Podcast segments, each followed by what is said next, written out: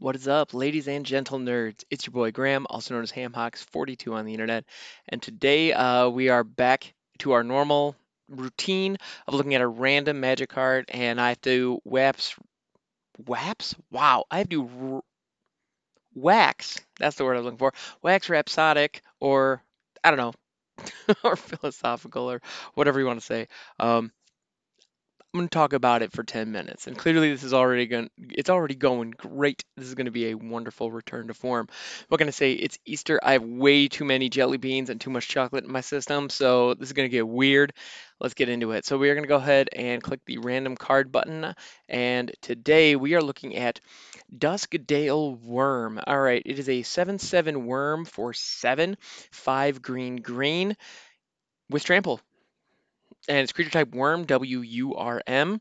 And yeah, 7/7 for 7 with trample. It's very straightforward, very simple. It's an uncommon from M11. So it clearly has the makings of a really solid draft selection.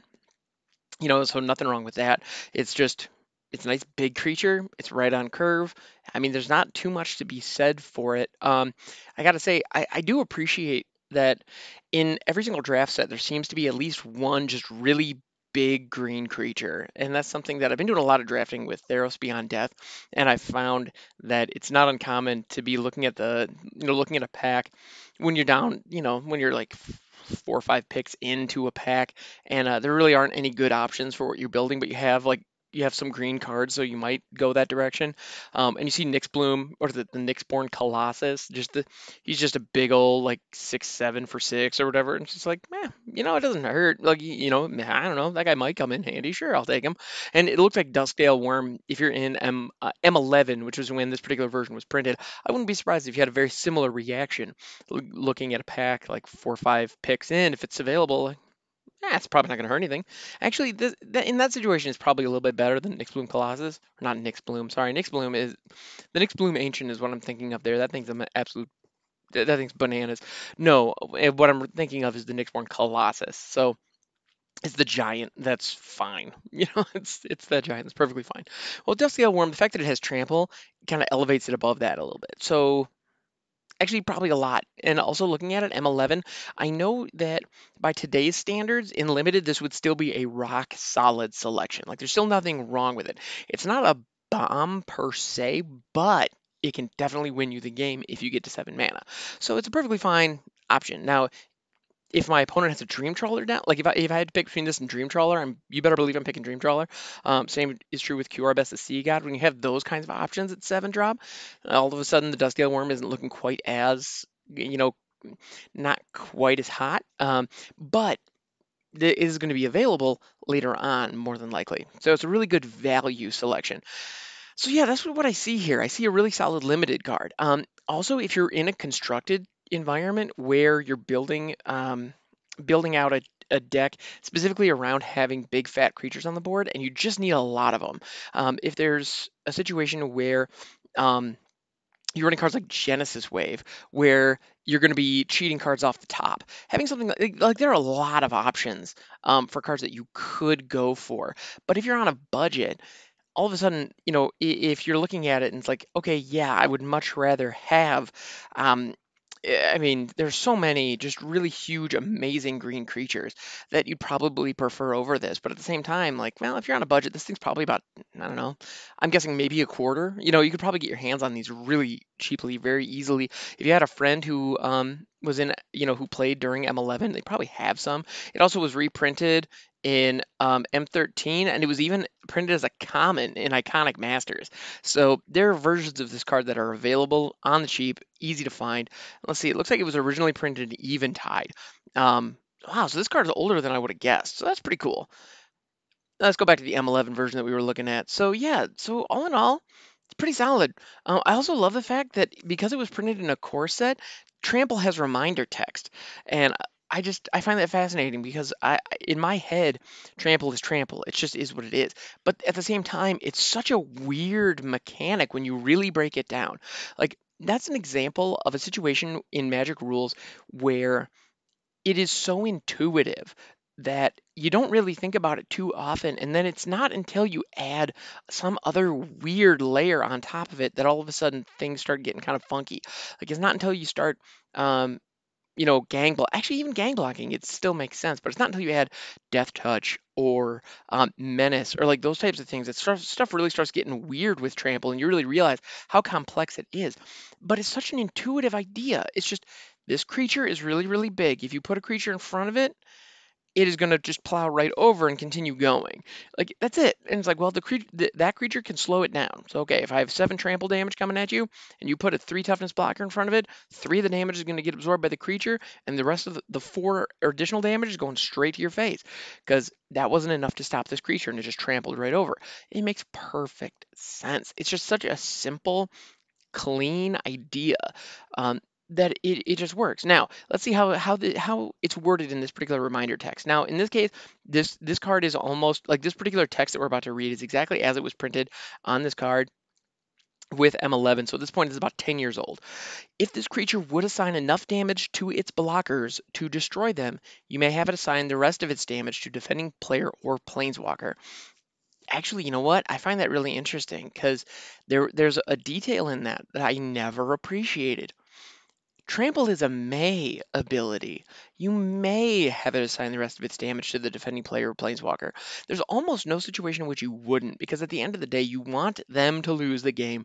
And if you're attacking with big creatures, clearly what you're trying to do is lower their life total. So the idea that you would just opt not to deal them the damage is kind of weird, because if you didn't want them to be dealt the damage, why would you have attacked? But there are crazy, weird interactions in Magic, and every single interaction could matter. Like, so who knows? Maybe there is a situation where they'll get some kind of benefit if you hit them. And so you may want to be able to, you know, and maybe it came out at instant speed, and so you weren't aware of it.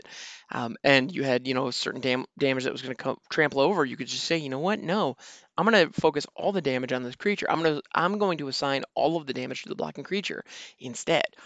That's really cool. I like that that's there. And that's actually an element of Trample that I didn't know. I had no idea that was optional. That's the other thing. When you're looking at an ability, some of them say that you may perform the action. Others, it just says you do it. And that's it. And if it's a situation where you just do the action, there is no... you have no choice. It happens.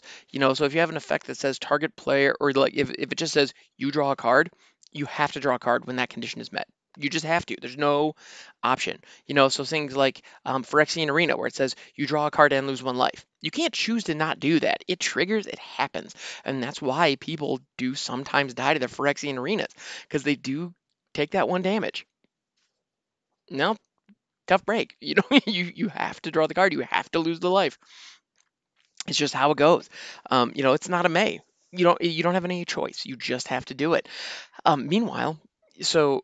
with Trample, when you swing in, I always assumed that the damage, you assign lethal damage to the blockers, and if there's any additional damage that the creature could deal, it moves on to the player.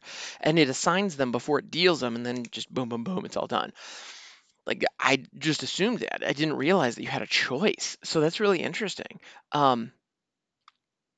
Yeah, and actually looking at it, it looks like the Oracle text for Trample has been updated since this reminder text. And let's take a look at that. So Trample, this creature can deal excess combat damage to the player or planeswalker it's attacking. Yeah, again, can deal. Doesn't have to. And so that's a really important distinction. So this creature can deal excess combat damage to the player or planeswalker it's attacking. Now, if it was not optional, it would simply say this creature deals excess combat damage to the player or planeswalker it's attacking. It would be stated as a fact. So every single time you attack and this creature is blocked, it would go through. But it doesn't. It is optional. That's really fascinating. I find that interesting. The other thing about that is when you're playing in paper, if you forget to perform a certain action because of a certain board state, that happens. I mean, that stuff happens. We've all been there. We're all human. Sometimes we miss triggers. If you go back, if the card says that you may perform that certain action, tough luck. You forgot to trigger it. You forgot to take advantage of it. Now that is what it is. Sorry, dude. Got to move on. Now, if that card does not say may, if it's not a may, all the tables that I've been a part of, and the rule as I understand it, is generally that if that card does not have may, if it's a requirement that you do that, you have to then, you have to kind of dial it back as best you can and do it, and meet that condition. And so in situations where it's a negative effect, like if you have to discard your hand at the end of your turn, like with Song of Creation, that new the new one from Ikoria that's out there that I cannot wait to get my hands on, if I'm honest.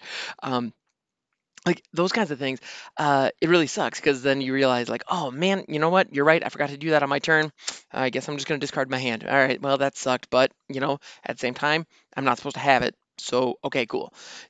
And as long as you didn't cast anything, or as long as nobody interacted with your hand, like, okay, fine, no harm, no foul. And usually that's one of those situations where in a casual game, it's fine. Nobody really cares. You just kind of go on with your day and just do what you do. In situations where, like, in a more competitive environment, there may be some judge calls and, like, some other things might come up there. And I got to admit, I don't know the rules well enough on the competitive scene, because that has never been my scene. But yeah, may versus forced is a critical distinction when you're looking at triggered abilities. And in this case, Trample is a triggered ability that triggers, well, and maybe that's not how it is in the actual ruling. I'm sure really intense rules judges might be able to point to the exact Trample ruling, and I get that. I totally respect it. But just at a base level, it functions like a triggered ability that triggers when this creature is blocked, and the blocker is and there will be excess damage assigned to the blocker. That is that's ultimately what it comes down to. So that's kind of cool. It's interesting stuff, I gotta say. I find the nuances of these rules really fascinating, and the more I learn about them, the more lines of play I actually see when I'm playing the game. And I would highly recommend newer players out there, or folks who want to take their game to the next level, learn the rules. Learn the rules. It makes a huge difference. And dig into it. Like, I haven't gotten to the point where I've, like, printed off the entire, like, 260, 270 page, rules document and, like, actually read it cover to cover. I have not done that. I don't know that I ever will. It's a fascinating idea. Actually, who knows? Maybe that's something that I'll do, like, maybe like live on stream, or maybe as part of this podcast, I'll, we'll overthink the rules, or maybe we'll do a series on that. It could be fun. But, that's one of those things where I would highly recommend that you find all these little nuances and find out how they work. Like, because there are certain ones, like protection. I cannot tell you how many times I've gone up against people on Arena who behave in certain ways because they think that the Alseid of Life's Bounty, like, or the God's Willing in their hand, gives them protection from certain effects, specifically board wipes. And they don't, because it just doesn't work that way. But if they don't know that that's how it works, in the case of protection specifically, if a creature has protection from a certain color or a certain converted mana cost or a certain card type, they cannot be blocked by, let's say colors, for example. Like, so if a creature has protection from red, like let's say we're working with a Cerulean Drake here. The thing has protection from red. It can't be targeted by red spells or red effects. It cannot be blocked by red creatures, and it cannot be dealt damage from red sources. So if I try to wipe the board with the Storm's Wrath, the Cerulean Drake is staying right there because I tried dealing 4 damage to it with a red source. None of that went through. Now, if I have, Maybe let's say I'm dealing with a white player, and so I have a Storm's Wrath. They give a creature protection from red. Great, like that. Then that creature survives because from Storm's Wrath because it's damage. Now, if they give it protection from black in response to my Ritual of Soot, that doesn't freaking matter because that spell is not targeting it. It's not trying to block it in combat. It is not dealing damage to it. It is a destroy effect. Now, destroy effects, protection doesn't impact that at all, and so it gets swept away like everything else. So that's one very visible example of somebody not really knowing how the rules work. And I can't tell you how many times I've seen that. Learn how the rules operate. And I'll tell you right now, with the stuff we're seeing in Ikoria, with the keyword counters and the fact that we are going to be stacking keywords on top of each other and combining them and putting them together in weird, bizarre ways, stuff's going to get weird. It's going to get really, really weird, really, really fast. And so if you don't understand how the rules operate, I don't mean to sound, and please, if you're a newer player, please don't be Don't be afraid by this. I don't want to scare you off because it's going to get fun. Like, things are going to be really fun. We're going to have fireworks going all over the place. I can't wait. But if you have any, like, questions on the rules, just reach out to other players. There are a lot of veteran players who love explaining this stuff, and that's ultimately why I'm here. So on this show, I do deep dives into stuff like this all the time. Like today, we've done kind of an unpacking of Trample, because ultimately at the end of the day, Duskdale Wurm, it's a big old trampler. Like, that's all it is. So that's what we have to talk about. And I'm more than happy to do that. If you have any specific questions, you can find me on Discord. The link for that is in the show notes. You know, please don't hesitate to hop out on my server and ask those questions. I'm more than happy to help. There are also a couple of other, like, just phenomenal guys out there right now who know this game and who would be more than happy to help. It's a really welcoming community. Please come on in. Also, you can find me over on Twitch, twitch.tv/HamHocks42. I go live every morning, 5:30 to 6:30 or 7 o'clock Eastern time, every single weekday. So please don't hesitate to pop on out, and also press the follow button while you're over there and see every time I go live. Sometimes I try to go live in the evenings as well.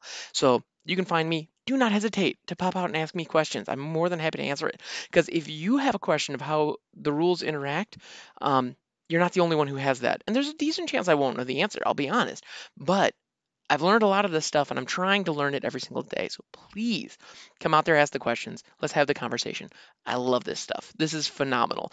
So this has been Duskdale Wurm, guys. It's gotten us kind of going on some interesting paths. And at the end of the day, it's just Trample. It's Trample, because Trample gets weird.